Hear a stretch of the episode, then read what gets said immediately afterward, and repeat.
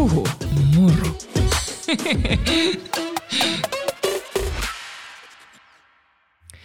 Puhumuru-podcastin aika jälleen ja tänään sukelletaan syvempiin vesiin. Mennään ehkä asioiden äärelle, mitkä on usein vaikeita ja vaiettujakin.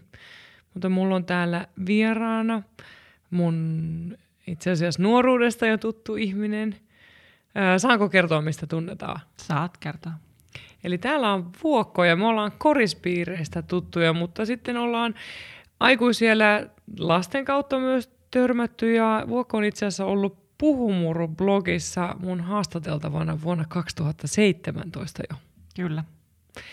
Ja nyt me Vuokon kanssa nähtiin itse asiassa tyttöjen korispelissä ja, ja sitten mä kysyin Vuokolta, tai su, kysyin sulta, että tulisitko sä jatkamaan sun tarinaa, koska silloin me tiedettiin, että, että sä oot, sulla on tulossa isoja operaatioita ja, ja nyt ne on käyty läpi, eiks niin? Kyllä, kaikki on käyty läpi nyt.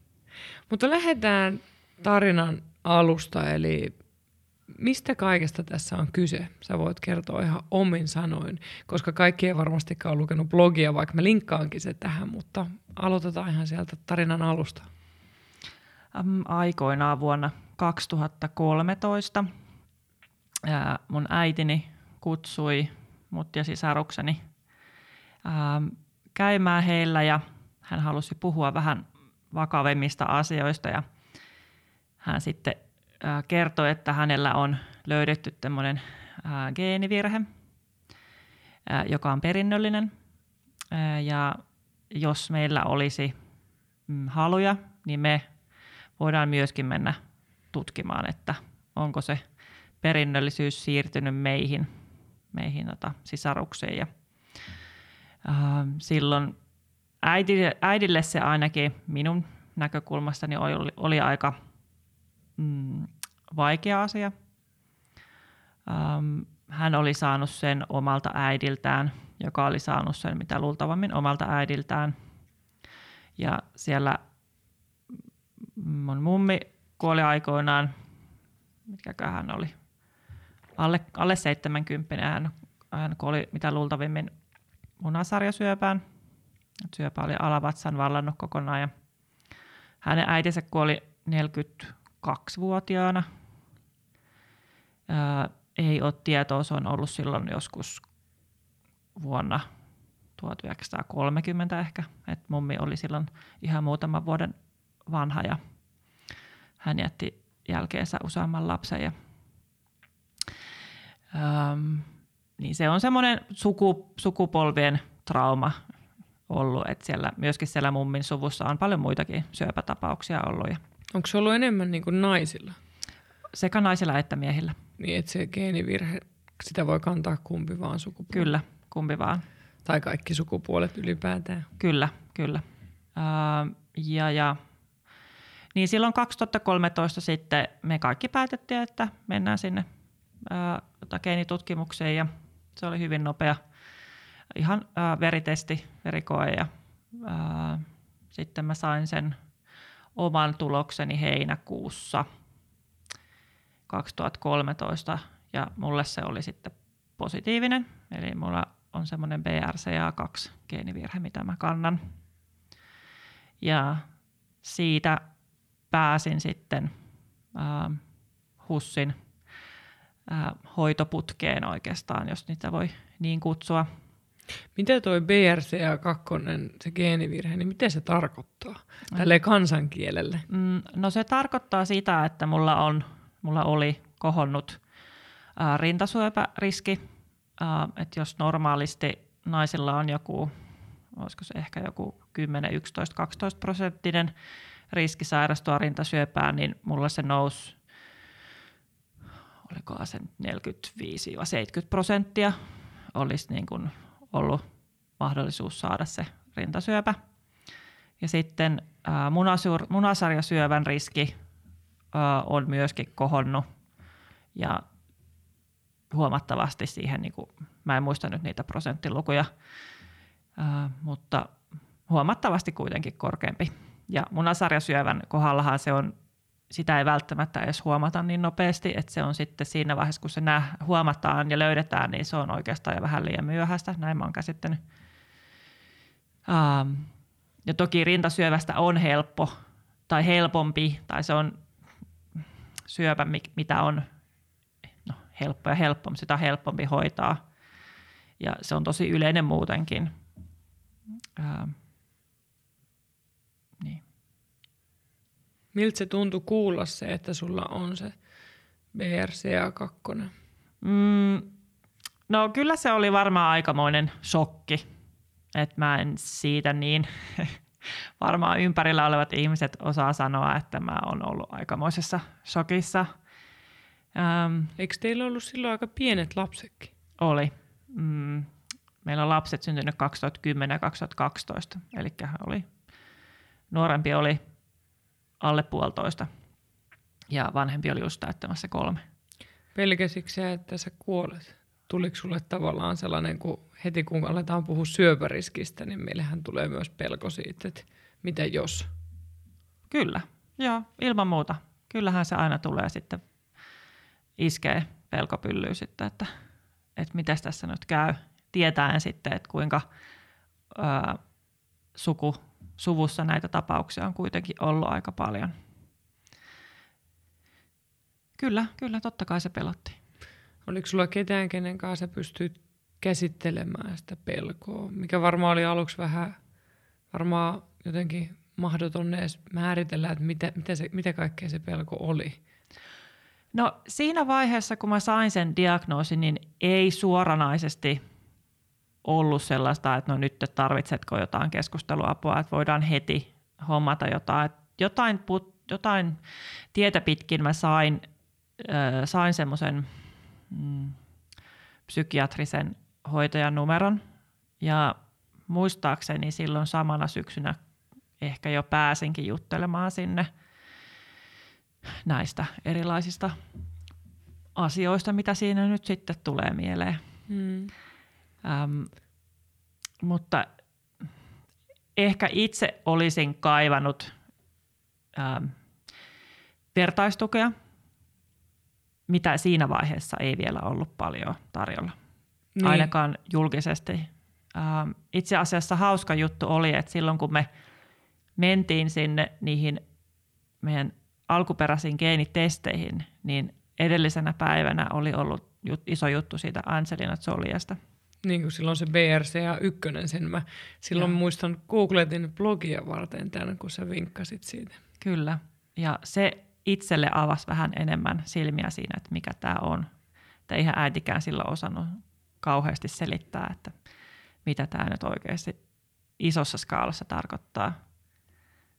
Että äitillä oli ollut jo kaksituhattayhdeksän, niin hänelle diagnosoitui ensimmäistä kertaa rintasyöpä. Hän oli silloin viisikymmentäseitsemän. Niin, eli aika nuorena hänkin, hänkin sai rintasyöpän. Kyllä. Syövän. Joo. Kyllä. Mm. Miten sitten, mä muistan blogiin, kun mä haastattelin sua, niin oliko se tämän niin kuin geenivirheen paljastuttu, niin oliko silloin se, kun sä värjäsit hiukset yllättäen? Oli. Se oli heti seuraavana päivänä. Kerro siitä, mitä siinä tapahtui? Um, joo, siis mä olin varmaan ihan täydellisessä shokissa, koska enhän mä nyt normaalisti tekisi noin typeriä päätöksiä. Mä odottaisin, että nyt mä saisin sen kampaamoajan sille omalle kampaajalle. Ja tää oli kampaaja, jonka mä bongasin matkalta äidin ja isän luo. Mm, se taisi olla silloin seuraavana päivänä, vai olisiko jopa ollut samana päivänä, kun mä sain sen diagnoosin. Ja päätin vaan sitten mennä sinne ja ei nyt ollut ihan kaikkein paras päätös, että tukasta tuli kirjuvan punainen, aivan kauhea, enkä mä sitten kehdannut siinä vaiheessa olla sillä, että no itse asiassa mä olisin halunnut vaan semmosia muutamia punaisia raitoja ja se koko se reissu oli ihan totaalinen katastrofi, että se kampaja ei ehkä sitten osannut tehdä niitä asioita, mitä mä mietin, tai sitten mä en siinä shokkitilassa osannut hänelle selvittää tar- tarkemmin, että mitä mä haluan mun tukalle tehtävän, mutta ehkä se oli semmoinen, että mä tarvitsin jotain uutta, jotain muuta mietittävää mm. siinä tilanteessa, kun koko maailma oli oikeastaan järkyttynyt tai järkähtänyt itsellä. Niin toi varmaan toi just lause, että koko maailma oli järkähtänyt mm. ja se tulee, tuli just tolleen tosi yllättäen ja, ja sähän siinä vaiheessa jo tiesit, että, että sun eteen tulee isoja päätöksiä myös tämän tiedon myötä. Kyllä, kyllä siellä. Äh, se on toi kliininen genetiikan yksikkö, äh, niin siellä kyllä selitettiin tosi hienosti, että mitä kaikkea tässä sitten voi olla edessä ja mitä kaikkea päätöksiä mahdollisesti pitää tehdä ja mitä vaihtoehtoja on, mitä, mitä, mitä niin kuin minä pystyisin tekemään sille, että, että en sitten itse sairastuisi mm. isoilla todennäköisyyksillä Kyllä. syöpään. Mä just muistelin tätä sun blogikirjoitusta, että tosiaan mehän nimettiin se silloin yhdessä, että en halua kuolla liian aikaisin. Kyllä. Että se oli tosi vahvasti siinä läsnä. Mm. Muuttuiko se tuota sun, eikö sun äiti sitten sairastunut uudelleen syöpään? Äidin syöpä levisi. Okei. Okay. Mm, ja se saa, se, tota, se oli kaksituhattaviisitoista vuoden alussa. Niin, että se on tämän tiedon jälkeen, kun te olette käynyt tämän. Kyllä, kyllä, että silloin kaikki piti olla ok, että kaikki tulokset, mitä silloin äidin viiden vuoden putken jälkeen niin kuin lääkäri sanoi, niin kaiken piti olla kunnossa, mutta sitten äiti itse huomasi, että kaikki ei ollut, kaikki ei ollut ok ja meni sitten jatkotutkimuksiin ja sitten se rintasyöpä oli ehtinyt kuitenkin levitä muualle. Ja äiti aloitti silloin kaksituhattaviisitoista alkuvuodesta niin uudet hoidot. Ja niidenkin piti olla ok. Et siellä oli ihan hyvä vaste kesäkuussa. Öm, tuli sitten tauko niihin hoitoihin ja silloin kaikki näytti hyvältä. Et sitten niiden seuraava tutkimus piti olla vasta syyskuussa. Ja sitten äidin olo kuitenkin, olisiko se ollut heinäkuun lopussa, niin meni, meni sitten huonommaksi ja hyvin nopeasti sitten. Hän sitten menehtyi elokuussa kaksituhattaviisitoista. Ja itselle se ehkä, mä olin ollut sen oman diagnoosin jälkeen pelkästään seurannoissa, että en, en lähtenyt ehkä senkin takia niihin isompiin operaatiopäätöksiin, koska lapset oli niin pieniä. Tietään, että esimerkiksi rintaoperaation jälkeen niin pitää olla pidempi aika sairaalassa. Ja muutenkin, kun on pienet lapset, niin ne ei pysty sitten taas niin huomioimaan sitä, että, että sä et vaikka pysty nostelemaan niitä tai sä et pysty halaamaan niitä kunnolla, kun on kroppa niin mm. käynyt, käynyt kovilla ja operaation jälkeen muutenkin pitäisi sitten vähän, vähän antaa lepoa. Jälkeenpäin ajateltuna toki olisi ehkä kannattanut tehdä kaikki saman tien, koska se sitten loppujen lopuksi kävi omalle päälle aika kova, kovaksi ne ajatukset. Ja aina sitten syksyllä oli, oli noi seurannat, niin sitten oma jännitys aina kasvoi mm. kasvo kovaksi sitten ennen niitä, niitä seurantoja, koska totta kai sut siellä, niin kun, no minua henkilökohtaisesti stressaa tämmöiset asiat, niin sitten mm, mites mä nyt sanoisin? Niin, totta kai siis alkoi jännittämään vaan tosi paljon aina ennen niitä, mm. niitä seurantoja, että onko kaikki kunnossa. No sitten äidin kuoleman jälkeen. Miten se äidin kuolema vaikutti suhun äskenkin, kun sä sanoit sen, niin sun silmiin nousi kyyneleet? No mä en yleensä kauheasti itke, mutta mm. no olihan se ihan kauheata, niin. Että liian nuorena. Sitten kuitenkin menettää oman, oman äitinsä. Niin. Mm. Sille on vaikea löytää sanoja. Joo, ei sitä oikein voi kuvailla millään tavalla. Että. Jos mä muistan, teidän äiti oli teille läheinen, kun mä oon sun äidin kanssa tavannut jossain korispelissä. Tai mm. useammassakin, kun mä oon sun pikkusiskon kanssa pelannut. Mm, kyllä, ne oli, oltiin hyvin läheisiä ja äiti oli semmoinen liima, joka piti kaiken yhdessä. Että kyllähän se oli tosi iso menetys.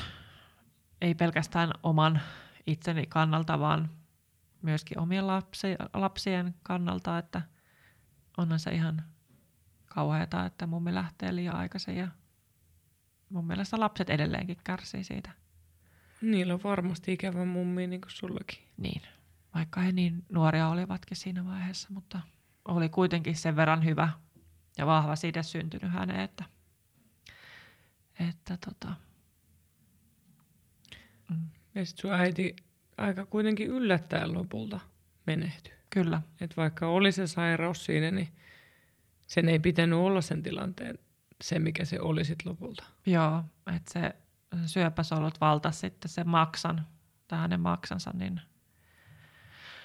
yllättävän nopeasti, että, että me mentiin silloin, no sunnuntai-iltapäivänä käytiin häntä katsomassa ja hän oli vielä jaetussa huoneessa kahden muun naisen kanssa syöpä, tuolla syöpäsairaalassa. Ja sitten hänet oli siirretty illalla omaan huoneeseen. Ja sitähän minä en tiennyt, että mitä se tarkoittaa, mutta, mutta sitten jälkeenpäin kuulin vaan, että se ei ole, se ei ole hyvä uutinen. Ja, ja sitten seuraavana aamuna meidän piti mennä, mennä tota, sinne juttelemaan lääkärin kanssa, että mitä nyt voisi olla edessä tai mitä pitäisi tehdä. Ja no sitten ei sieltä tullut edes verinäytettä, ei saatu otettua äidistä. Ja sitten eihän mäkään myöskään tiennyt, että mitä se tarkoittaa.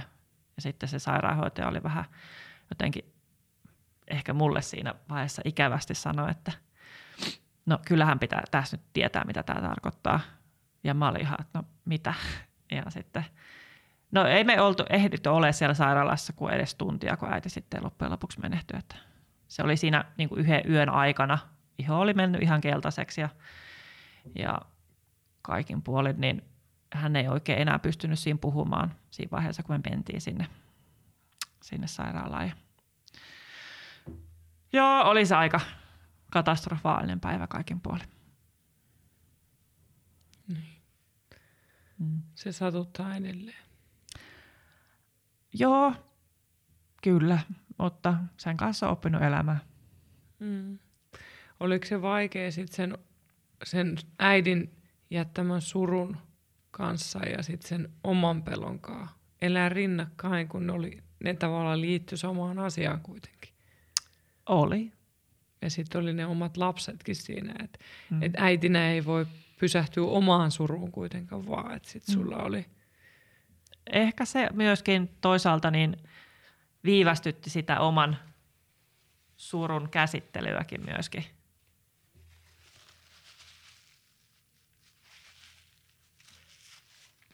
Se, että, että piti niistä lapsistakin pitää huolta siinä. Mm. Et, niin. Oliko se hyvä vai tavallaan auttoiko se jollain tavalla, että sai välillä ehkä hengähtää myös lasten kanssa ja elää sitä arkea? Auttoi. Aamupuuroja ja auttoi. Kyllä. Tuttipulloja. Ja... Joo, kyllä se auttamaan. Ehkä se antoi anto muutakin ajateltavaa sitten. Mm, kyllä. Muuttiko se sitten äidin kuolema sitä, että mitä sä ajattelit siitä sun tavallaan omasta geenivirheestä ja siitä, että pitäisikö lähteä niihin operaatioihin, mihin olisi mahdollista lähteä minimoimaan syöpäriskiä? Uh, mulla ehkä kesti vähän pidempään. Uh, kyllä mä kävin ihan normaalisti seulonnoissa siinä syksynä. Uh, sitten mä sen seuraavan vuoden aikana myöskin törmäsin Heidi Sulpherin tähän tapaukseen. Eikö Heidillä on nyt sitten sama kuin sulla? Joo, on mun mielestä sama. Joo. Joo. Ja... Ja Heidin äitihän on myös kuollut nuorena. Joo, mun mielestä hän oli neljäkymppinen. Joo, mä sen, sen mä muistan ihan sieltä asti, kun Heidi on Miss Suomeksi kruunattu. Että. Kyllä, sama juttu. Muistan saman hänestä. Sitten oli sem, sellossa oli Sembalot. Mm? en muista oliko se syksy vai kevät Sembalot, ehkä ne oli kevät. Ja hän oli siellä juontamassa ja ää, mä muistan jotenkin tosi elävästi sen, kun mä ajattelin, että pitäisikö mennä sanomaan hänelle jotain siitä, koska hän oli ollut julkisuudessa siitä omastaan ja sitten oli ollut rohkeana niin kuin puhunut siitä asiasta. Ja, ja sitten mä, mä rohkaistin itseäni ja menin hänelle sanomaan siitä, että onpa tosi kiva, että sä puhut tästä ääneen ja että jotenkin se on antanut itsellekin jotenkin lisää, lisää niin kuin pontta tähän omaan asiaan. Ja sen jälkeen, kun mä olin hänen kanssaan siitä asiasta jutellut, ja tosiaan sitten oli tämä äidin, äidin kuolema oli myöskin siellä peikkona, peikkona selässä, niin sitten mä kaksituhattakuusitoista syksyllä niiden seulontojen yhteydessä niin sanoin sitten mun lääkärille, että eiköhän tämä nyt olisi aika alkaa tekemään jotain. Ja sitten mietittiin, että mit, mikä, mitä, tehdään, mitä tehdään ekana. Mietittiin näin ja, ja sitten päädyttiin siihen, että koska toi ää, munasarjojen poisto olisi pienempi operaationa ja ne operaatiothan mua tietysti pelotti, koska ne oli iso tuntematon peikko siellä. Ää, kerran mulle on tehty ää, alavatsan tähystys, ää, että se, se oli siellä ehkä niinku taustalla, että minkä takia mä sitten lähdin myöskin sit siihen munasarjan poistoon ensin. Ja tosiaan päädyttiin, tehdään se ensin ja sitten rinnat sitten myöhemmin. Mietittiin, että tehdään tosiaan ensin se munasarjan poisto ja sitten sen jälkeen katsotaan sitä aikataulua sen rintojen poiston osalta. Ja sitten sain, tai siinä on se kuuden kuukauden hoitotakuu, niin sitten se siitä syksystä meni sitten keväälle ja maaliskuun lopussa kaksituhattaseitsemäntoista oli ensin munasarjojen poisto. Ja silloin kun mä kävin siellä gynekologilla, kun ne gynekologin tutkimukset on myöskin aina tässä mukana, että se käy sekä gynekologilla että sitten siellä rintapolilla, niin äh, gynekologi oli sitä mieltä, että no poistetaanko toi kohtu sitten samalla, että ei siitä ole kuitenkaan sillä mitään hyötyä. Äh, jälkeenpäin mä oon kuullut, että se ei välttämättä ole aina kaikilla sama, että joltakin poistetaan kaikki ja toiselta poistetaan sitten vaan ne munasarjat. Et se on vähän, että kenen kanssa sä keskustelet, kuka sulla on lääkärinä ja mitä sä itse haluat tehdä. Et mulle silloin sanottiin, että jos, jos otetaan kummatkin pois, niin sitten pärjäät pelkästään yhdellä korvaus, korvaushoidolla. Et se oli mulle ehkä se isompi asia, että no mitä mä sillä kohdalla enää teen, kun ne munasarjatkin on poissa, eikä mitään lapsia ole enää tarkoitus muutenkaan tulla, niin otetaan nyt sitten kaikki saman tien pois. Oliko se vaikea ajatella, että luopuu omista munasarjoista ja kohdusta, että vaikka tavallaan ei enää haaveile vauvasta, niin ne on kuitenkin niin osa kehoa ja ehkä liitetään osaksi naiseutta vahvasti? Mä ehkä ajattelin niin, että jee, ei nää kuukautisia. No hyvä, että sä näit siinä tuossa sen positiivisen Joo. asian. Joo, mä yritin ajatella sitä mieluummin sitä kautta, kun että mä olisin liikaa menettänyt jotain. Mm. Ehkä ennen näitä kumpaakin operaatioita mä en niinkään ajatellut sitä, että sitä naiseutta. Et mä ajattelin vaan, että mä haluan pois näistä asioista, mitkä saattaa mulle aiheuttaa sen, että mä kuolisin aikaisemmin. Niin, sen yllä oli paljon isompi asia vielä. Joo, joo, että mä en olla ehkä elämän ja kuoleman kysymys. Niin, että mun oma naiseus ei siinä, siinä vaiheessa ei ollut niin framilla. Onkohan, no ehkä mä kysyn tässä vaiheessa jo, että oliko se ehkä sellainen asia, mitä niin kuin siinä vaiheessa just kun se ei ollut framilla, niin sitä ei ajatellut, mutta se tarvitsi oman tilansa vielä myöhemmin. Ehkä. Ja ehkä mä halusin ajatella vaan niin kuin isommat, tai siis yhden asian kerrallaan. Mun mielestä se on hirveän ymmärrettävää. Vaikka mä luulen, että tässä puhutaan asiasta, mitä on tosi vaikea täysin ymmärtää kenenkään muun kuin ketkä käy sitä läpi. Mm. Mutta tavallaan mun mielestä se on hirmu inhimillistä, että yrittää keskittyä vaan muutamiin asioihin tai vaikka vaan yhteen, koska tuossa puhutaan niin isoista asioista, että on pakko valita järjestys, missä, missä järjestyksessä niitä kohtaa siinä rinnalla, että sun muu elämähän jatkuu koko ajan. Mm. Ja sitten siinä oli se äidin surukin. Ei, ei se surukaan, se elää siinä rinnalla loppuelämän. Se elää aina. Ei se ikinä lähde pois mihinkään. Että oman vanhemman kuolema on muutenkin niin iso asia. Ja sitten ehkä siinä on myöskin tietyllä tavalla se suru siitä oman äidin menettämisestä. Sitten jopa tulee, siis siinähän tulee tosi paljon erilaisia ajatuksia mieleen. Sitten myöskin tulee, sen mä oon huomannut, että katkeruus on välillä nostaa ikävästi päätään siinä, että muut ihmiset puhuu omista vanhemmistaan, omista äideistään, kuinka äidit tulee auttamaan vaikka lastenhoidossa tai kuinka, kuinka äiti tekee sitä, äiti tekee tätä ja sitten sulla ei enää sitä olekaan sitä omaa äitiä. Tai sitten myöskin se, että ne valittaa omasta äidistään, että nyt se äiti tekee sitä, miksi se taas tekee näin ja sillä tavalla, no hei, sulla on kuitenkin se äiti. Mutta sitten mä yle, yle, yleensä yritän sen kuitenkin tietyllä lailla sivuuttaa ne, niin kuin ne negatiiviset ajatukset. Ja sitten toisaalta myöskin ajatellaan, että hei, mulla on ollut äiti, joka on ollut mun elämässä ja hän on ollut läheinen ja on saanut häneltä paljon rakkautta, niin sekin pitää sitä aina muistaa. Ehkä siellä katkeruuden takana on just se tuska siitä menettämisestä. Että kyllä. Että sekin on luonnollista ja se on tosi hyvä, että sä pystyt tarkastelemaan sitä, että mistä tässä on kyse. Mm. Mutta samaan aikaan se, se on jotenkin niin kuin, mä en yhtään ihmettele sitä tunnetta. Mm. Mun hyvä ystävä menetti kansäitinsä silleen, että sillä oli aika pieni lapsi vielä silloin, niin käytät varsin samoja samo- sanoja kuin hänkin käyttää siitä, että mm. mitä kaikkea siihen liittyy, etenkin kun äitiin on läheiset välit. Kyllä. Ja äiti on ollut tärkeä sellainen tukipilari elämässä ja just liimoperheessä. Mm. Kyllä, on se. Se on iso menetys. Mm.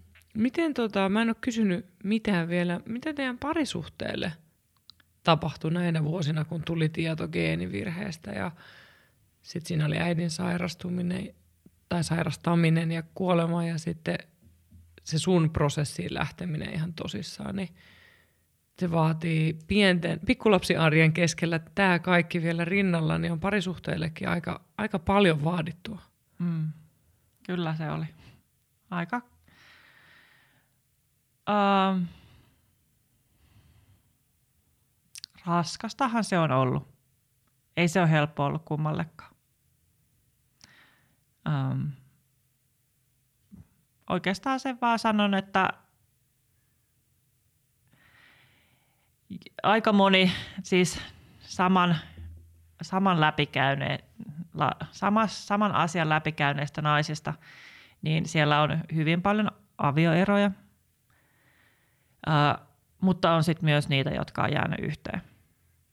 Mutta mä vähän, se vähän riippuu siitä, että miten paljon kumpikin haluaa sitten olla yhdessä.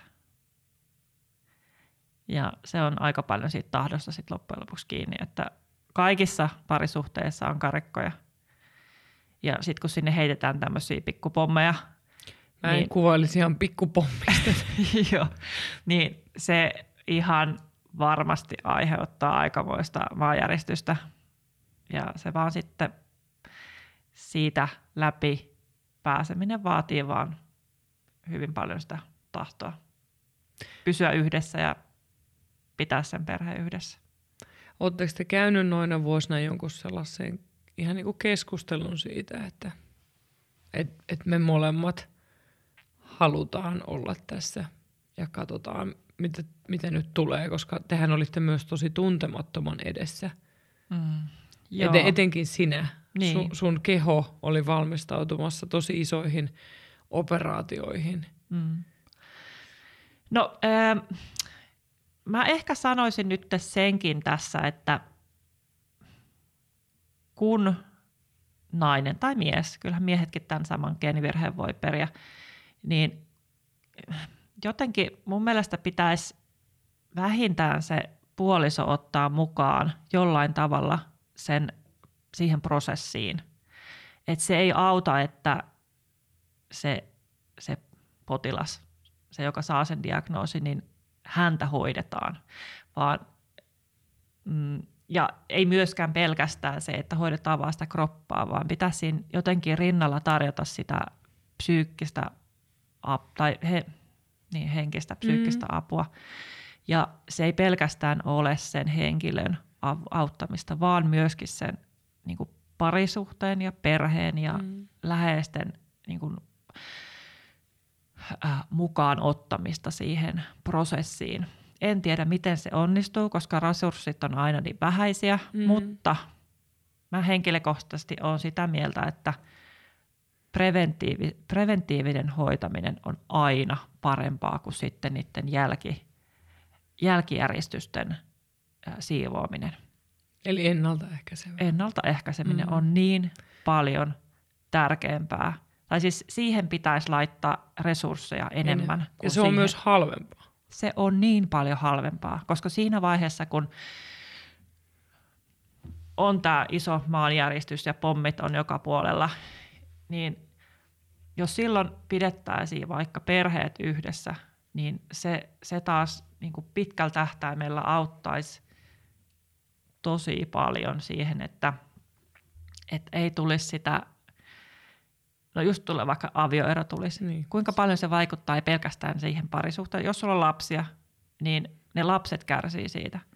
Ja sen kaiken niin ennaltaehkäiseminen auttaisi ihan hirveästi. Kyllä. Tosi paljon monissa asioissa. Ja se varmasti auttaisi itsestä just ketä on potilaana, niin hänen sitä jaksamista. Just. Et, et, ää, mitä mä oon seurannut erilaisien, kun ihmisillä on erilaisia sairauksia, niin jotenkin joskushan siinä käy niin, että se potilas kannattelee lähipiiriä samaan aikaan, kun hänen pitäisi joko sairastaa tai just käydä niin kuin sitä prosessia läpi. Mm. Kyllä. Ja hän tarvitsisi tukea itse asiassa. Kyllä. Mutta sitten, koska hän on ainoa, ketä siirtää tietoa eteenpäin, mm. niin sitten se dynamiikka muuttuukin. Et mä itse asiassa mietin, kun sä sanoit tuosta, mä oon ihan samaa mieltä, että se olisi hirmu tärkeää, että ensinnäkin se mahdollinen ihmissuhde huomioidaan mm. ja sitten perhe ja tarvittaessa tärkeimmät ihmiset lähipiiristä. Transprosessissahan niin tehdään. Mm. Että siellähän olisi jopa malli siihen. Mm. Että siellähän on läheiset tapaamiset. Mun mielestä ne on psykologin kanssa. Okei. Okay. Vai onko se psykiatrin sairaanhoitaja? Nyt mä en ole ihan varma. Mutta tavallaan joka tapauksessa siellä on läheiset tapaamiset. Yeah. Että ne kuuluu sen prosessiin. Mm. Ja sillä on hirmu tärkeä merkitys niille ihmisille. Niin on. Koska sitten myöskin sä tarvitset sen, se potilas tarvitsee ymmärtävät ihmiset siellä taustalla, jotta ne jaksaa. Se myöskin siihen omaan ää, toipumiseen. Kyllä. Se helpottaisi ja nopeuttaa sitä toipumusta, kun Kyllä. sun ei tarvitse miettiä myöskään niitä sun pään sisällä vellovia asioita. Kyllä. Vaan sä, sun, sun kroppa, se fyysinen olemus pääsee silloin toipumaan nopeammin, kun Kyllä. sun ei tarvitse miettiä sitten kaikkea muuta, mitä siellä taustalla olisi. Ja se tietohan auttaa lähipiiriä ymmärtämään. Ja se on myös, mä ajattelen, lähipiirin kannalta, koska niitä pelottaa ja mm. no, tulee sitä just, että ei ymmärrä, ei tiedä mitä tapahtuu. Mm. Niin silloin se, että se, ketä on prosessissa tai potilaana, niin hänen ei tarvitsisi aina vastata kaikkea ylipäätään. Että ne läheisvertaisryhmät tai muut olisi myöskin. Että kyllä mä ajattelen, että kumppanikin on tosi avuttomana siinä rinnalla. Niin on. Ja kun puhuttiin siitä, että mua pelottaa liian nuorena kuoleminen, niin kyllä se pelottaa varmasti puolisoakin siinä, että, että joutuuko menettämään oman puolison liian aikaisin. Että jos nyt vaikka mun, mun tapauksessa, niin mun äiti oli kuusikymmentäkaksivuotias, kun hän menehtyi. Mummi oli sen kuusikymmentäseitsemän. Ja tosiaan sitten hänen äitinsä paljon vielä nuorempi. Niin joo, kyllä, kyllä voi, mä, en mä nyt sen, kun me emme voi miehen puolesta sanoa, mutta kyllä hän varmasti on pelottanut se, että pitääkö hänen myöskin luopua minusta sitten aikaisemmin. Ihan varmasti. Mm. Et, niin, kyllä se, kyllä pelottaa.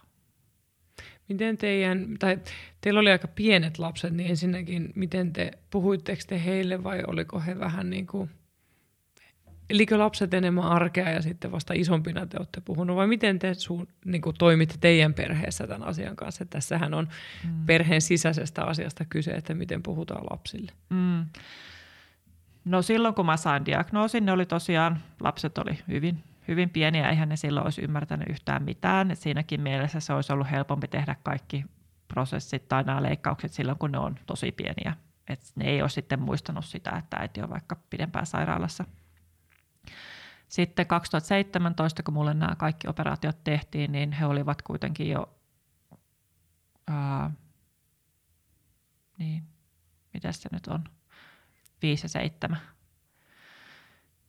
Niin... Ää, Hmm. Kyllä he eivät tietenkään tienneet, minkä takia mä siellä olin, koska ei, ei niin kuin lapset ymmärrä sitä, mutta he ymmärsivät, että äiti on sairaalassa ja äitille tehdään jotain ja nyt ei äiti saa koskea ja ei saa hyppiä äitin päälle ja näin. Ö, mutta nyt kun he ovat kymmenen ja kaksitoista, kohta kaksitoista, niin... Ö, He kyllä tietävät tästä geenivirheestä, mutta ei, ei heidän kanssa ole siitä asiasta niin puhuttu, koska ei se, ää, ei, ei, ei, niin kuin, ei esimerkiksi varmaan niin kuin biologiaa ole käyty niin paljon läpi, että sitä, sitä he niin hyvin ymmärtäisivät. Että, ää, mä oon avoin aina vastaamaan heidän kysymyksiinsä, jos jotain tulee mieleen. Mutta tota, tänään esimerkiksi oli viimeinen ultraäänitutkimus ja mun polku on siltä osin nyt kävelty, että ei enää tarvitse, tarvitse näitä asioita mun henkilökohtaisesti enää käydä missään. Että, et, ää, niin. Miten sä ajattelet nyt, kun nyt tää polku on käyty ja kun sä katsot taaksepäin sinne mm. kaksituhattaseitsemäntoista vuoteen, kun tää alkoi, niin mitä sä olisit halunnut silloin tietää, mitä sä tiedät nyt, mutta sulle ei kerrottu? Mm. Hyvä kysymys.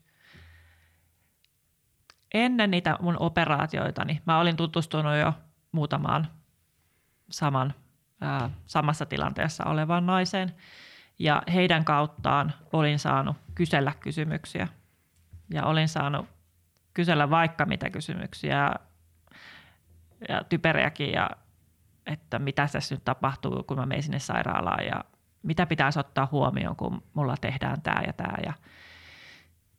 Niin siinä mielessä mä olin suht hyvin varustautunut kaikkeen. En mä nyt ehkä muuttaisi mitään, enkä mä sen kummemmin haluaisi tietää sen, että mitä kaikkea on edessä. Niin kun nyt, nyt jos ajatellaan sitä tilannetta, mitä... Se oli ennen niitä kaikkia operaatioita.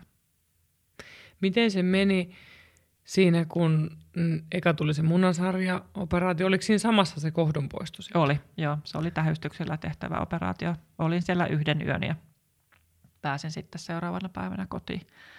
Sairaslomaa taisi olla kolmisen viikkoa ja alussa oli vähän hankalampaa kävellä, mm, mutta aika nopeasti toivoin siitä. Ja sitten sen jälkeen tuli sitten rintaleikkaus. Joo, se oli sitten lokakuun lopussa. Ja siinä sitten kesän ja syksyn ää, aikana valmistauduin siihen, että yritin vähän saada kuntoa kohotettua ja, tai ylläpidettyä edes. Ja, äm, sitten lokakuun lopussa oli tämä rintaoperaatio. Se oli, kesti koko päivän, olisiko se ollut noin yksitoista tuntia, mitä mä olin sitten nukutettuna. Ja se toki jännitti paljon enemmän kuin sitten toi se edellinen operaatio, vaikka sekin nukutuksessa tehtiin. Herättikö ne erilaisia ajatuksia tai tuntemuksia se, että kun oli munasarjojen ja kohdunpoisto, mitkä on vähän piilossa meidän kehossa, mm-hmm. että me, meillä ei tavallaan samanlaista suhdetta ehkä niihin, ja. Kun sitten rinnat, mitkä on niin näkyvästi osa naisen kehoa. Äh, tässäkin ehkä etukäteen mä en ajatellut sitä naiseutta niin paljon. Mä ajattelin vaan sitä, että nämä tikittävät aikapommit pitää saada vaihdettua pois. Ähm, enkä mä, jos nyt suoraan sanottuna, kauhean, kauhean tota, tyytyväinen ikinä ole niihin mun, tai ollut niihin mun rintoihin ennen. Niin ehkä mä ajattelin, että nyt mä voin saada sitten vähän nätimmät rinnat itselläni. Se on ihan sallittu ajatus. Mm. Se on, se on tavallaan sinun keho ja sä saat ajatella noin. Joo. Muut, muiden asia se ei ole. Mm. Mutta kyllä mä suoraan sanottuna niin mä ajattelin sitten, että nyt ehkä mä öö, mietin, että ne on rumat tikittävät aikapommit, jotka mä saan sitten vaihdettua pois. Helpottiko se ajatus sitten jollain tavalla, että sä myös niin kun sen lisäksi, että se oli se tikittävä aikapommi, niin sä ratkaisit muutakin haastetta paremmaksi? Ää, Mietit, oliko se jopa sellaista voimaannuttava ajatus siinä, että tämä on niin kun monella tavalla hyvä asia. Että tälle joo. on syy. Joo, kyllä, ehkä. Sehän on myös sellaista, jotenkin ajattelen sellaista niin kun mielenvalmistelua siihen luopumiseen, kun kysehän on luopumisesta, mm-hmm. että sä luovuit munasarjoista ja kohdusta, mitkä on, se, se on ollut sun kahden lapsen, niin kuin, sieltä se kaikki on alkanut. Mm. Ja, ja sitten samalla lailla niin kuin rinnat on varmasti ruokkinut lapsia, mm. ja vaikka ne ei ole ollut aina niin iloaihe joka hetki, niin niilläkin on ollut tärkeä tehtävä. Ja, ja ehkä myöskin siinä mielessä, mitä just sanoit, niin ne on tehneet tehtävänsä. Mm. Ja nyt on aika siirtyä seuraavaan, jotta sitten minä niitten, niille omille lapsilleni pystyn mahdollisesti olemaan heidän elämässään pidempään kuin sitten taas, mitä mun oma äiti mm. sai olla meidän kanssa. Niin kyllä. Se oli ehkä, ähm, pitää ajatella niin, että jostakin pitää luopua, että saa jotain muuta. Mm. Ja sä teit siinä ison päätöksen, mutta varmasti tota... isommassa mittakaavassa myös saa sen päätöksen, mikä on helpottanut sunkin olemista. On, on. On, koska, ihan täysin. Koska tossakin niin kuin, varmaan joudun monta kertaa sanomaan tämän podin aikana, että vaikea ymmärtää, miltä tuntuu elää tuollaiseen pelon kanssa, mikä lääkäri sanottaa prosenteissa, että mm. tämä on näin. Mm-hmm. Ja siinä on aika pulinat pois. On ne kyllä. On. Oikeassa olet. Tuo rintaoperaatio kuulosti todella isolta. Mä, mä en tiennyt suoraan sanottuna, että se on noin hurjan pitkä leikkaus. Joo, mulla tehtiin samalla, kun multa poistettiin ne vanhat rinta, rintarauhaset, niin äh, siirrettiin mun selästä noi latissimus dorsi kielekkeet siihen tilalle. Eli multa poistettiin selästä tietyt lihakset, jotka sitten taas ovat nyt tällä hetkellä mun rinnoissani. Ja sitten selässä on isot arvet, jotka menee käytännössä kainaloista tuonne niin kuin oikeastaan koko selän, selän poikki. Siellä on pieni pätkä tuolla niin kuin keskellä, missä ei sitä arpi, arpikudosta ole. Ja sitten mun operaatio tehtiin niin, että multa ei säästetty nännejä, vaan periaatteessa ne pystyisi, kun ne poistettiin ne nännit, niin ne pystyisivät myöskin operoimaan sitä kautta siinä rintaoperaatiossa. Ja, ähm, niin. No, olihan se aika pitkä tosiaan nukutusaika ja aika pöllyistä, niin olin seuraavat muutamat päivät siellä sairaalassa, että viikon verran mä siellä olin, olin ja toivuin ja kotiin pääsin niin, että mulla oli vielä treeniletkut tuolla selässä, tai kaksi treeniletkoa oli selässä. Että niiden eikö kanssa... ne ole kudosnestettä varten? Joo, kyllä. Et ne ne keräs siellä sitä kudosnestettä ja sitten olinko, olisinkohan ollut kolme yötä kotona niiden kanssa. Ja omien muistikuvieni mukaan tämä oli paljon epämiellyttävämpää kuin jopa synnyttäminen. Et se, koska synnytys on, se on nopea sitten loppujen lopuksi se prosessi, mutta näiden kanssa, kun joutui elämään siinä semmoiset kymmenen päivää, niin ai ai. Se teki varmasti kipeitä. Joo, kyllä, että jos vähänkään ne jotenkin liikkui huonosti tai muuta, niin au. Se oli sitten välitön vihlaminen. Ja sitten niiden, ne, ne oli ne dreenipussit sitten, mä kannoin niitä sitten muovikassissa siinä vieressä ja, tai mukana. Ja että se oli vähän epämukavaa aikaa kyllä. Ää, toipuminen, toipuminen muutenkin oli aika pitkä, että mä taisin olla poissa töistä tonne joulun alle asti, että se oli viimeinen päivä lokakuuta, kun tehtiin tämä, ja sitten mä olin joulua ennen yhden päivän, ei ole töissä ennen kuin sitten oli joulu. Ähm, et se, nyt sillä aikaa sain, sain käydä tuolla kudosnesteen poisto, poistossa aika monta kertaa, ja kun sitä kertoi tuonne selkään nimenomaan sinne onkaloihin. Ja, ja, ja ähm, niin. Sitten sain, sain tota fysioterapiaa, kävin fysioterapiassa, että siellä vähän hierottiin käsiä ja täällä niinku, kä, niinku noita, mitä nämä, nämä ojentajia. ojentajia ja kaikki, että saadaan niinku kaikki nesteet liikkumaan kunnolla sielläkin. Ja. Vaikuttiko se jotenkin sun mielialaan se koko leikkausprosessi? Oliko sulla, miten sä niinku henkisesti jaksoit sitä toipumista? No, sen se, jälkeen... se on hurja kehon kajoaminen kuitenkin. Joo, se, fyysisesti se oli rankempaa kuin psyykkisesti ja henkisesti. Ähm, aika moni mun tuttava on sanonut, että sen jälkeen on ollut suuri helpotus. Koiko sä sen? Koin, kyllä. Koska se oli sitten tehty. Et sitten kaikki ne muut korjausoperaatiot, mitä sen jälkeen on sitten tehty, niin ne on pientä sitten sen rinnalla, että nyt on saatu. Saatu lähestölkoon kaikki ne rintarauhassolut poistettua.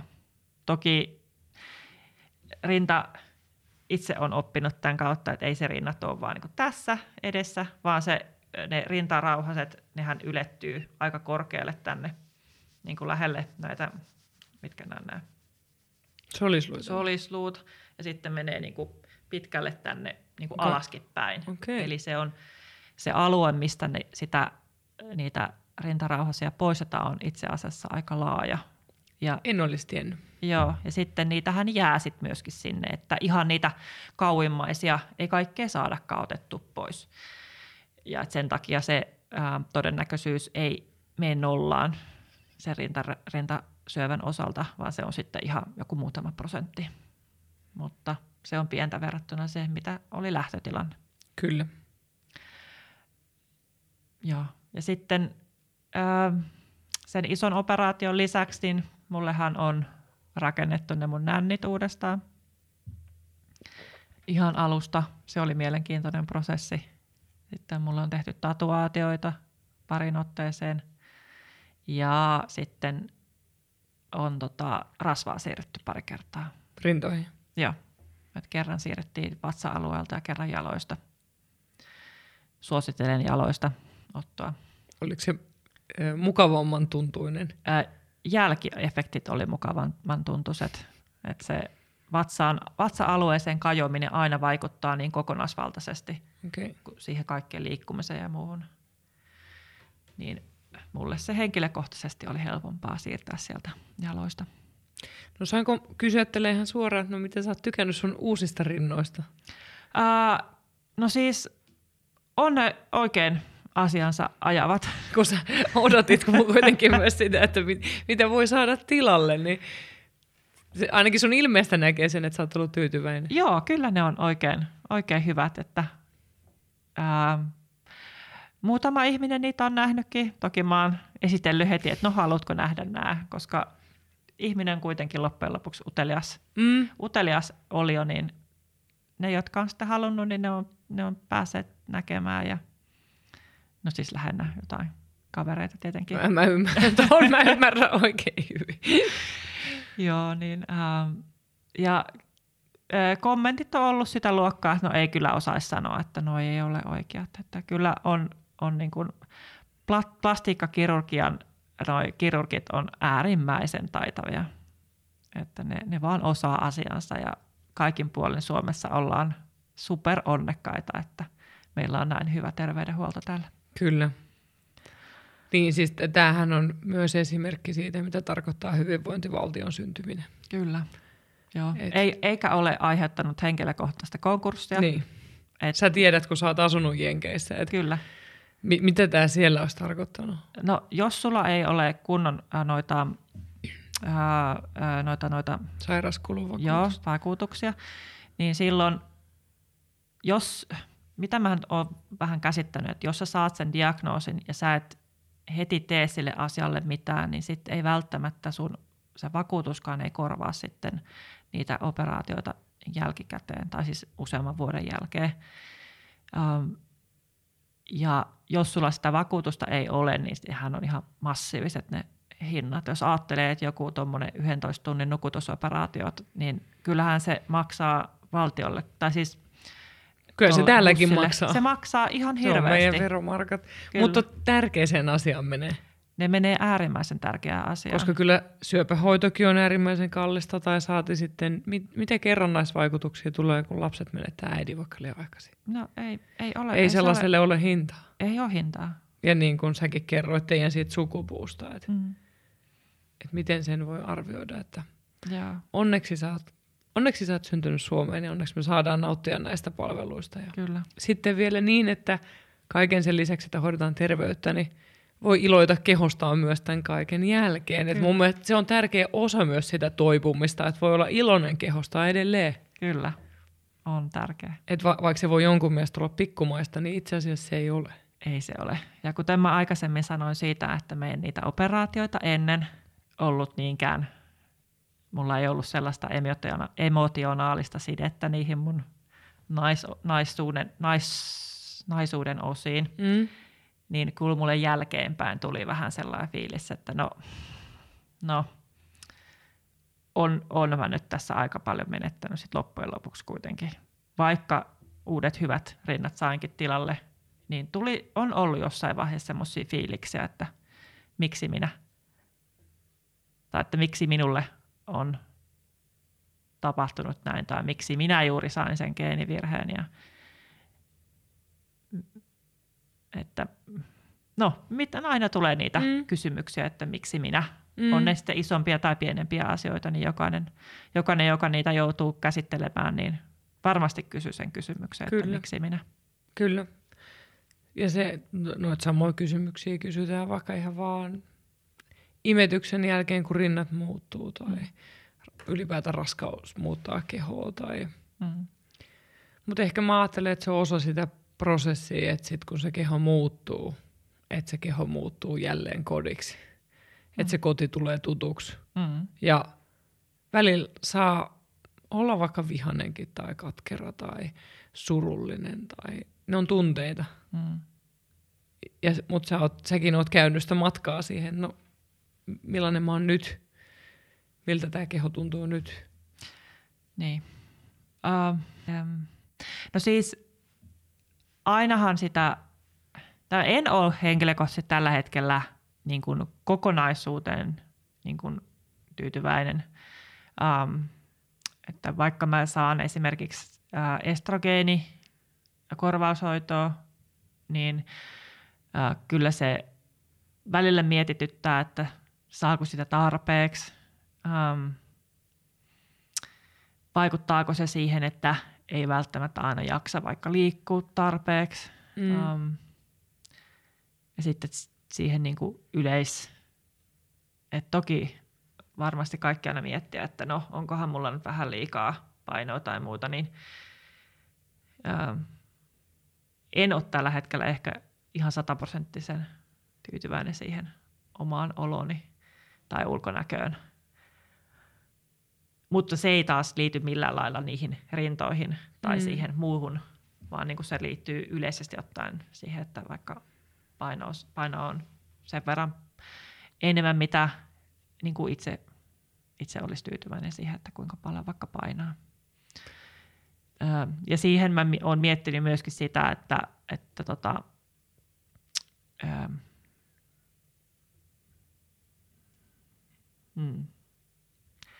Että miten niin kun, et onko kuitenkin vaikka niin kun henkisesti öö, jaksaminen sitten sillä, että ei, ei vaan niin kun jaksaisi liikkua tarpeeksi. Tai... Tästä on paljon muitakin asioita elämässä, mitkä sit vie sitä aikaa siitä omasta hyvinvoinnista, vaikka se olisi hirveän tärkeää se oma, oman hyvinvoinnin, se omasta hyvinvoinnista yl, niin kuin, tai sen ylläpitäminen olisi tosi tärkeää. Mm. Onko tuossa voinut olla myös niin, että nyt tavallaan, kun miettii tuota aikajanaa, että oliko se niin, että kaksituhattakolmetoista sun äiti sairastui? Eikö se oli kaksituhattayhdeksän? Joo. kaksituhatta, niin kaksituhattakolmetoista sait sen geenivirheen. Joo. Se oli niin. Joo. Niin siitä on melkein kymmenen vuotta. Niin jotenkin sä tiedät tähän vastauksen. Mä itse kuulostelin tätä sun puheesta, että onko nyt toisaalta nyt aika keskittyy itteen uudella tavalla. On, on. Että tavallaan siinä oli se kuoleman pelko. Siinä oli niin kuin elämän suurimpia kysymyksiä kaiken mm. rinnalla. Niin kuin sä sanoit, että ei ollut aikaa miettiä naiseutta, omaa seksuaalisuutta. Mm. Ehkä sellaista, että kuka mä oon. Mm. Että kysymys oli, että saanko mä elää. Mm. On, joo, siis ihan oot oikealla jäljellä kyllä siinä. Plus, että nyt lapset on isommat. Mm. Sä oot vähän päälle nelikymppinen, mikä on ylipäätään, mä tiedän mun terapia-asiakkaista, että se on sellainen aika, että mä laitan miettiä eri tavalla. Ehkä se on, kun aikaa vähän enemmän miettiä, mm. mutta sitten sit toisaalta myös se, että alkaa miettiä sitä, että mitä mä haluan tältä elämältä ihan oikeasti. Mm-hmm. Kyllä. Kyllä. Että vaikka se onkin varmaan välillä tuskallista ja ei se ole niin kivaa miettiä aina niitä kysymyksiä, mutta sitten mm-hmm. samaan aikaan saattaa todella tärkeiden asioiden äärellä mun mielestä. Kyllä. Joo.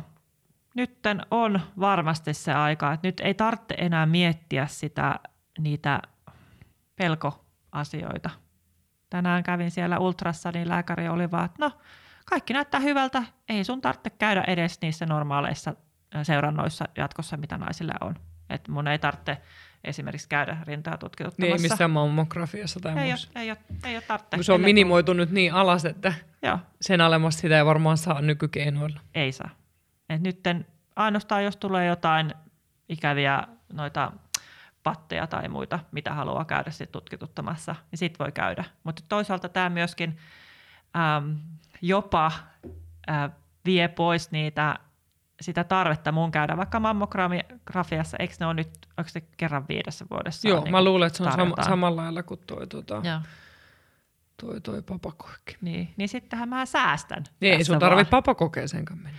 Ää, Vai tarviiko? Kyllä, pitääkö se mennä? Papa, se joo, pitää mennä, on vaikka on kohdunkaula on vielä. Se joo, jätettiin. Joo, niin se, siellä kyllä pitääkin käydä. Mutta muutoin niin rintojen osalta niin mä käytännössä en enää, jos nyt mitään ei tapahdu, niin en niin kuin kustanna enää valtiolle sitten se kummemmin mm. yhtään mitään, tai kunnalle, mm. kumpi se nyt sitten maksaakaan. Niin, niin sekin on yksi hyvä asia siinä, niin kuin, missä mm. sit voidaan säästää, kun tehdään se ennaltaehkäisevä toimenpide. Just näin. No miten, tota, onko teidän parisuhteelle tullut sit nyt uusi aika ja tila? Te olette myös muuttanut. Me muutettiin. Teillä on ollut siis muutenkin iso elämänmuutos kaupungista maalle. Kyllä, joo. Et on se siis... Musta tuntuu, että myös mies on paljon onnellisempi, tai siis onkin huomattavasti onnellisempi, että, että hänenkään ei ehkä tarvitse, tai siis ei tarvitse enää miettiä näitä pelkoja minun tilanteesta. Öö, ja hän saa olla siellä maalla, mihin hän on aina halunnutkin muuttaa, niin saa olla siellä onnellisena. Se on hyvä. Pyörittää omia, omia tota, juttujaan sitten siellä ja... On niin kuin, jotenkin rauha on laskeutunut mun mielestä meidän perheeseen. Että se semmoinen pelkotilassa eläminen vaikuttaa koko perheeseen. Että vaikka mä en niinkään, vaikka lasten kanssa tietenkään puhu näistä asioista, niin kyllähän ne aistii sen äidin tunnetilat. Ja, mm, en ja isän. Mitä? Niin äidin ja isän tavalla, että teidän molempien tunnetilat heijastuu siellä koko ajan. Just näin. Ja sitten ähm, ja lapsethan kuitenkin tosi helposti nappaa niistä vanhempien tunnetiloista ja haluaa sitten niinku omalla käytöksellään jotenkin ähm, auttaa sitä vanhempien jaksamista. Ja mun mielestä se on myöskin tärkeää, että heidän ei enää tarvitse sitten miettiä ja pelätä myöskin sitten mm. sitä omassa pienessä mielessään asioita, joita he ei muuten kuitenkaan ymmärrä kokonaisuutena. Kyllä. Tietää vaan, että äiti pitää käydä jossain operaatioissa ja muissa, että tuleeko äiti takaisin, niin kyllähän se pienessä mielessä on iso asia. On. Ja, ja se on varmaan tosi hyväkin just, että te olette tolleen ikä- ja kehitystasoisesti seurannut tätä tilannetta.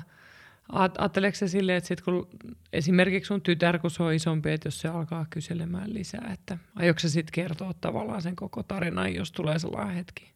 Kyllä varmasti aion. Ja yhtä lailla tietenkin nuorelle miehelle, mutta, Kyllä, joo.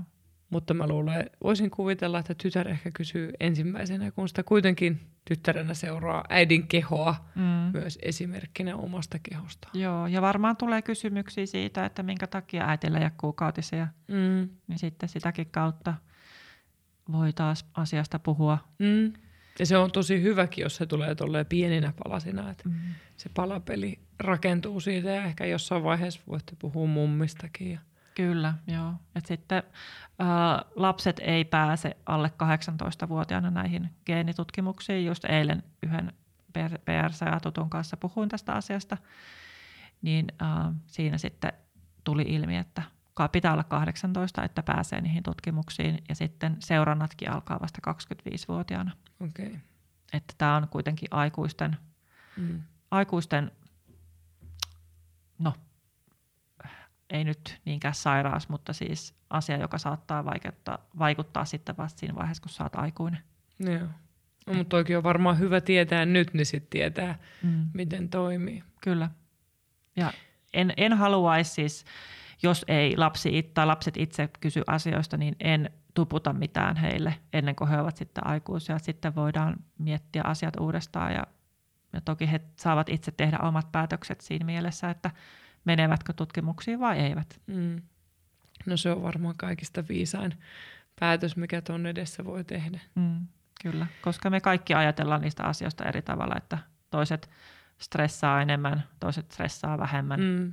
Ja sitten ei voi sit kuitenkaan toisen puolesta sanoa sitä. Että... Kyllä. Miltä susta on tuntunut puhua ääneen sitä, mitä kaikkea sä oot käynyt läpi? Et Tähän. Ollaan kuitenkin tosi intiiminen henkilökohtaisen asian äärellä. Mä haluan olla puhua näistä asioista avoimesti, koska se saattaa auttaa jotain toista henkilöä. Ähm, mun mielestä on ihan turha käydä ujostelemaan asioista, mitkä on kuitenkin loppujen lopuksi tosi luonnollisia, vaikka nyt jostain rinnoista puhuminen. Hei. Meillä on kaikilla rinnat, mm, myös kyllä, miehillä on rinnat. Kyllä. Ää, ja jotenkin, no mun henkilökohtainen mielipide on se, että asioista voi ja pitää puhua, koska muuten se tietoisuus ei sitten leviä myöskään.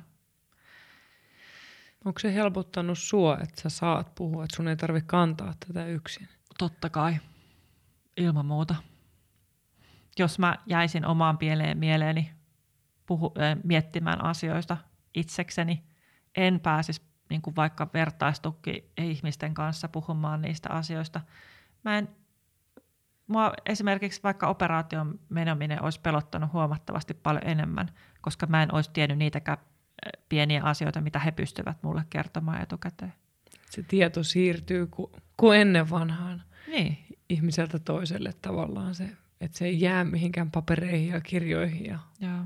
vain lääkäreille. Joo. Ja kun ei sitten kaikkein parhaiten se saa tiedon niiltä ihmisiltä, jotka on ne sen asian itse jo käyneet läpi. Mm. Ja vaikka enhän mäkään enää muista tar- tarkkoja vaikka päivämääriä tai mitkä mun fiiliksi oli, oli minkäkin operaation jälkeen ja niin pois pääs, kun se aika on, aika on mennyt eteenpäin ja aika kultaa muistot, eikö se sanota mm. me, niin silti kuitenkin on niitä tietynlaisia muistikuvia niistä, että, he, että nyt tehtiin sitä ja tehtiin tätä. Ja, mutta ehkä tämä kaikkein tärkeimpänä on ollut se, että mä olen ne tehnyt ja mun niin kun henkinen vointini on huomattavasti paljon parempi nyt, kun mä oon saanut sen käydä läpi. Mm. Mä uskon sen. Ja mulla oli ihan loistava ähm, mun rintakirurgi. Hän oli siis aivan mahtava henkilö. Hän oli myös mun äidin tavannut aikoinaan. En tiedä, oliko jopa äitiä hoitanut. Mutta että silloin, silloin kun äidinkin nämä, tai siis mun seurantojen, seulon, seurantojen aikana, mikä se sanottu? Seu... Se on varmaan seuranta. Jos... Seuranta, Voisin, joo. Seuranta, en ole ihan varma. Joo. Niin niiden aikana, niin hän sitten myöskin kyseli aina äidistä. No mitä äiti voi? Ja sitten kun mä kävin sen ensimmäisen kerran hänen luonaan, kun äiti oli kuollut, niin siellä mä sain myöskin itkeä sitten sitä omaa suuraani hänelle. Ja hän ymmärsi sen ihan täysin. Ja se oli varmaan hirmu korjaava kokemus myös. Että hän tiesi sun äidin ja mm-hmm. uskalsi ja pystyi olla siinä sun surun, kohtaamaan sun surun. Se on usein vaikeaa ihmisille kohdata toisen suru. On. Ei sitä tuskaa voi ottaa pois, vaikka haluaisi. Ei. Mutta joo, siis olen tässä tämän prosessin aikana tavannut tosi paljon mukavia ihmisiä. Ja iso kiitos hoitohenkilökunnalle. Aivan mahtavia tyyppejä tuolla. Eikö sulla ollut myös hyvä oma terapeutti? Oli, joo. Että sä itse hakeuduit terapiaan, minkä mä, mä itse ajattelen, että onneksi. Mm. Et hyvä, että uskalsit myös hakea ulkopuolista apua myös siihen, miten mieli jaksaa. Joo. Sain työn, töiden kautta, pääsin sitten kuntoutusterapiaan ja siellä sain sitten oksentaa niitä omia ajatuksiani ja ihmiselle, joka pystyi sitten taas sanottamaan niitä mun ajatuksiani ääneen ja auttamaan mua sitten ulkopuolisena katsomaan, katsomaan tilannetta ja eheyttämään sitten mun mieltä sitä kautta. Se on ihan hurjan tärkeää. Ja eikö sun kumppani käynyt myös omassa terapiassaan? Mm, äh, joo, kyllä. Kyllä kävi. Mä jotenkin mä aina haluan, eten, etenkin kun puhutaan just muun muassa sairauksien äärellä, se on hirmu tärkeää, että kumppanikin pitää huolta itsestään. Ei, ei vaan se, kuka sairastaa tai on prosessissa. Että kaikkia tarvitaan siinä ja sitä, että sitä omaa mieltä saa myös, niin kuin, niin kuin sä sanoit, just saa, on se sitten oksentamista tai purkamista tai mikä muoto se, välillä se voi olla rajumpaakin se, että kun kertoo niistä tunteista ja ajatuksista mm. ulkopuoliselle luotettavalle ihmiselle. Kyllä, ja sitten niitä ei oikein voi, eikä ehkä halukkaan kaataa kavereitten niskaan, mm. koska ei ne, mm, ehkä heidän ei niin kuin tarvitsekaan sitten tietää niistä kaikista syvimmistä mm. ajatuksista niinkään. Tai, tai siis sitten se saattaa olla jo niin, tai se ammattilainen on vaan aina ammattilainen. Mm.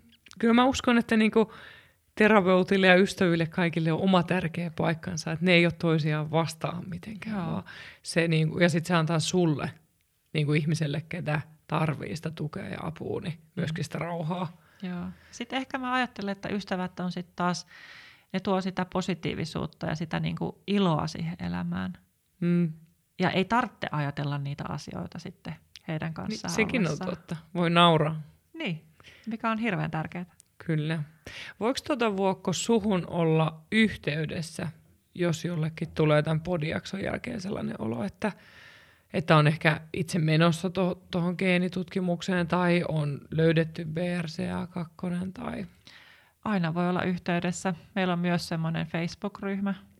Mä voisin laittaa sun yhteystiedon ja sitten se Facebook-ryhmän vaikka tämän podiakson esittelyteksti. Joo, laita ihmeessä. Niin me laitaan ne siihen, niin jokainen löytää sen siitä. Joo, ja, kyllä. Koska mä ajattelen ihan samalla lailla, että se vertaistuki on ihan kultaakin arvokkaampaa. Joo.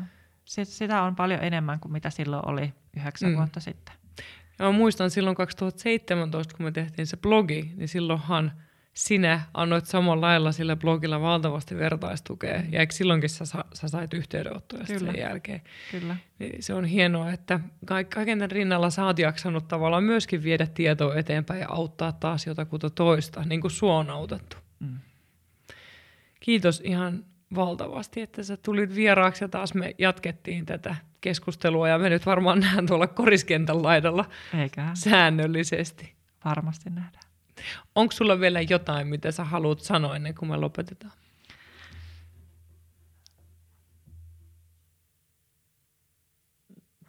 Olkaa rohkeita päätöksissä. Menkää eteenpäin sen mukaan, mitä teidän oma sydän sanoo. En, mikään ei ole, mitään ei ole pakko tehdä. Mutta älä jätä tekemättä myöskään jotain sen vuoksi, vaikka mitä joku ulkopuolinen sanoo, vaan tee, tee, tee päätökset mitä, sen mukaan, mitä sun oma sydän sanoo. Se on... ja, ja pyydä apua. Kysy apua. Etsi apua. Etsi niitä vertaishenkilöitä, jotka voi myös sua auttaa siinä äm, vastauksen etsimisessä.